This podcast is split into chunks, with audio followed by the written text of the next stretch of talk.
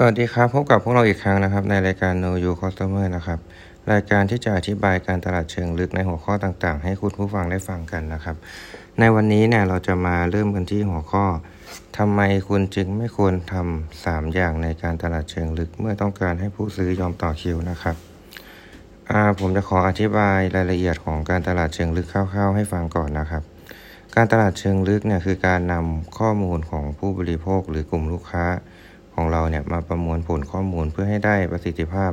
ในการดำเนินงานของเราดีขึ้นนะครับ เช่น ยอดขายหรือว่าเพิ่มแบรนด์และยอดตี้ของลูกค้าได้นะครับ คล้ายๆกับการทำ CRM เลยนะครับ แล้วก็เนื่องจากเราอาจจะต้องตอบสนองสิ่งที่ผู้บริโภคนั้นต้องการนะครับทำให้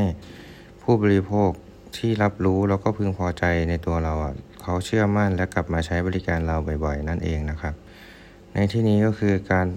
ตลาดแบบให้ผู้บริโภคยอมต่อแถวนะครับ ก็คือกลับมาซื้อสินค้าเราใหม่อีกครั้งนะครับ เช่นเดียวกับการที่ทำให้เราสามารถช่วยให้เราเนี่ยสร้าง customer experience ได้นะครับ เพื่อให้เราปรับปรุงกลยุทธ์ในการดำเนินงานให้ดีขึ้นได้ เราก็สามารถทำให้การตลาดของเราตรงกลุ่มเป้าหมายมากขึ้นนะครับ เราสามารถทำการตลาดเชิงลึกเนี่ยให้เข้าใจกลุ่มลูกค้าเป้าหมายของเราแล้ว เราจะสามารถ ให้ทำให้ลูกค้าเนี่ยยอมต่อแถวเพื่อซื้อสินค้าเราได้นะครับ เราก็จำเป็นจะต้องมีสินค้าใหม่ๆ หรือบริการใหม่ๆ ที่พัฒนาอยู่เสมอนะครับ เพื่อที่จะให้ลูกค้าเนี่ยไม่เบื่อแล้วก็เลิกติดตามเราไปนะครับ ทั้งนี้เนี่ยนักการตลาดปัจจุบันเนี่ยก็คือสามารถเข้าถึงข้อมูลได้มากกว่าที่มีมาในแต่ก่อนนะครับทำให้การตลาดเชิงลึกนี้ สามารถช่วยให้เราสามารถ วิเคราะห์ลูกค้าได้อย่างตรงไปตรงมามากขึ้นเราก็สามารถใช้ข้อมูลเชิงลึกเนี่ยเพื่อสร้างการตลาดแบบดิจิตอลได้นะครับ ตามให้ตามคนยุคสมัยใหม่นะครับ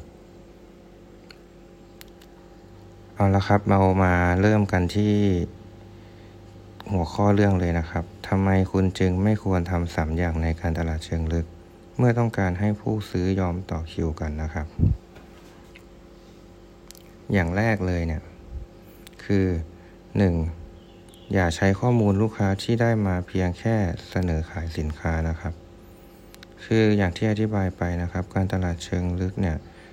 สามารถช่วยให้เราปรับเปลี่ยนวิธีการขาย และปรับเปลี่ยน customer experience ได้นะครับ หากเรานำข้อมูลที่ได้มาใช้เพียงแค่ทำอย่างไรให้ขายสินค้าได้กับกลุ่มลูกค้านั้นๆน่ะจะเป็นการใช้ข้อมูลลูกค้าที่ไม่มีประสิทธิภาพนะครับ เพราะว่าเรา ใช้ข้อมูลแค่ชื่อเบอร์โทร เพศ อายุ หรืออีเมล ในการยิงแอดเท่านั้นนะครับ เราไม่ได้มีการพัฒนาสินค้าเลย เราแค่ยิงแอดแล้วก็ยิงโปรโมชั่นไปทำให้ดูเหมือนไม่จริงใจกับลูกค้านั้นๆนะครับ การที่จะทำการตลาดให้ดูเหมือนจริงใจมากขึ้นเนี่ยคือ เราจะต้องเอาข้อมูลเราเนี่ยมาพิจารณาเป็นข้อมูลหลังบ้านที่เราต้องการ พื่อมาศึกษาว่าลูกค้าของเราอะ จริง ๆ แล้วต้องการอะไร และอยู่ในระดับอายุและเพศไหนนะครับ อย่างยกตัวอย่างเช่นคนรุ่นใหม่ครับ อาจจะต้องการสินค้าหรือบริการที่ดูพิเศษกว่ารุ่นอื่นนะครับ หรือว่าเจ้าอื่นก็คือ ดูดีกว่า แล้วก็บริการดีกว่า หรืออาจจะมีนวัตกรรมที่ใหม่ ๆ กว่าที่คนอื่นไม่มีนะครับ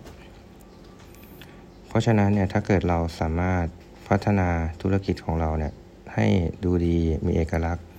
แปลกใหม่สำหรับลูกค้าใหม่ๆเนี่ยตามกลุ่มลูกค้าของเราเนี่ยเราก็จะสามารถเพิ่มประสิทธิภาพในการทำงาน แล้วก็เพิ่มยอดขายของเราได้นะครับ ยกตัวอย่างเช่นธุรกิจแต่งรถยนต์นะครับ ธุรกิจเนี่ยอาจจะมีการใช้ข้อมูลการตลาดเชิงลึกไม่มากนักนะครับ เพราะว่า เป็นข้อมูลเป็นธุรกิจเฉพาะกลุ่มนะครับ ก็คือ เราก็ทราบกันอยู่แล้วครับว่าธุรกิจนี้อาจจะมีกลุ่มลูกค้าที่เป็นผู้ชาย แล้วก็เป็นวัยรุ่นเนี่ยมากกว่า กลุ่มลูกค้าที่เป็นผู้หญิงแล้วก็อายุน้อยกว่านะครับผมเพราะฉะนั้นเนี่ยเราก็จะทราบอยู่แล้วนะครับ ว่ากลุ่มลูกค้าเราเนี่ยเป็นใครโดยเจาะจงนะครับ ก็คือ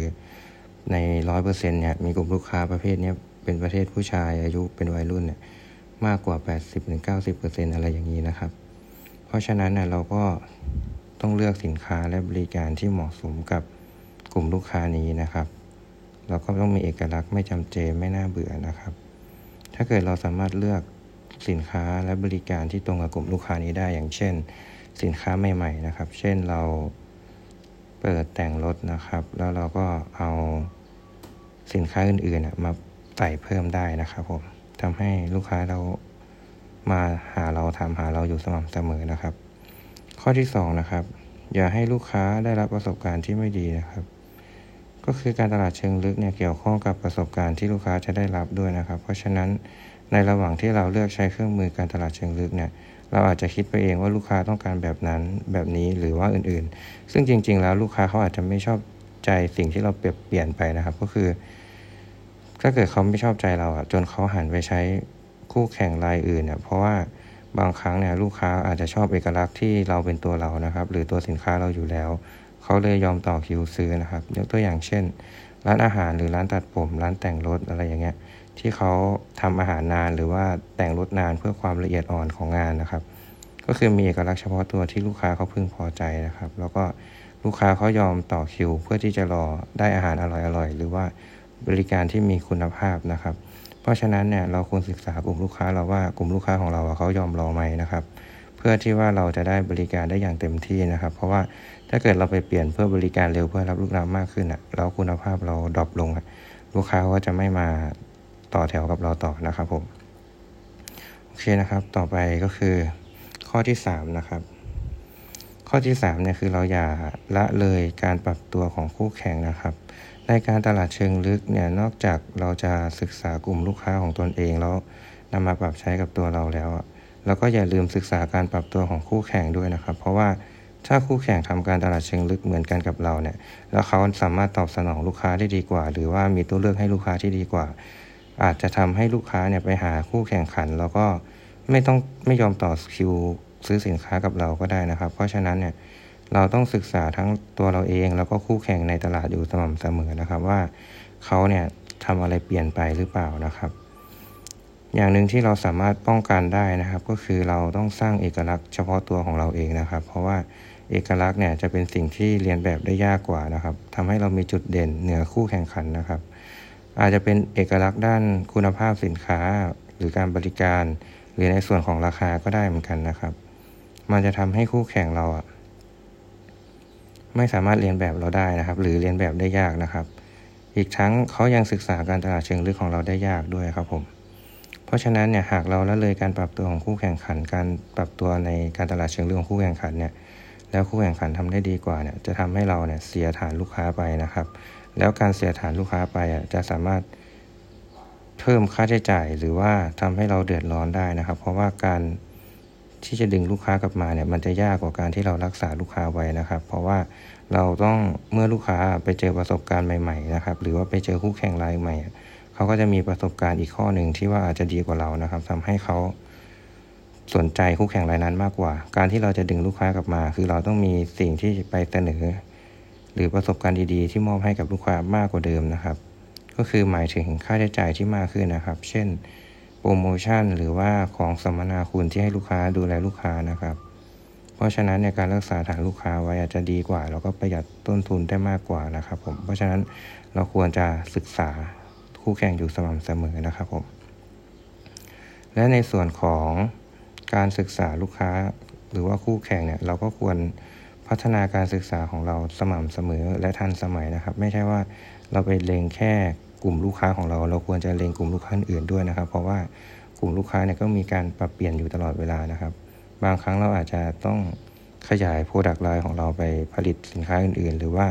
จัดหาสินค้าและบริการอื่น เพื่อมานำเสนอขายกับกลุ่มลูกค้ารุ่นใหม่ ๆ ด้วยนะครับผมโอเคนะครับ จบกันไปแล้วนะครับกับ 3 สิ่งที่ไม่ควรทำสำหรับการตลาดเชิงลึก เมื่อต้องการให้ลูกค้ายอมต่อคิวนะครับ อยากจะบอกว่าการตลาดเชิงลึกเนี่ยนอกจากศึกษากลุ่มลูกค้า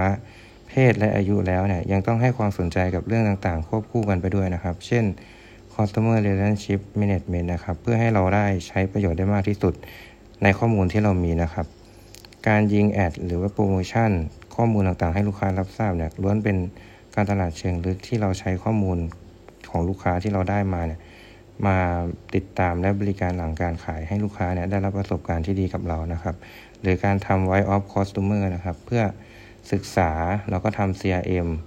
ของลูกค้านะครับ ว่าลูกค้าชอบหรือไม่ชอบอะไร และมีข้อเสนอแนะอะไรกับเรานะครับ